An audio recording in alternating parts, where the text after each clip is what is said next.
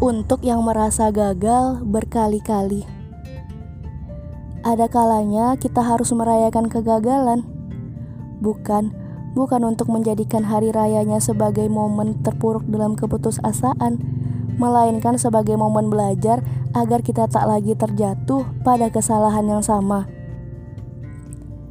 Agar kegagalan tak melulu menjadi predikat buruk, agar kegagalan tak lagi menjadi penghalang langkah. Buat kobaran semangat yang menjulang tinggi di hari raya kegagalanmu. Berjanjilah kau takkan pernah lelah menempa hingga akhirnya paripurna. Sebab bila kesuksesan sangat mudah kita dapatkan, lantas kapan lagi kita akan belajar menghargai sebuah perjuangan?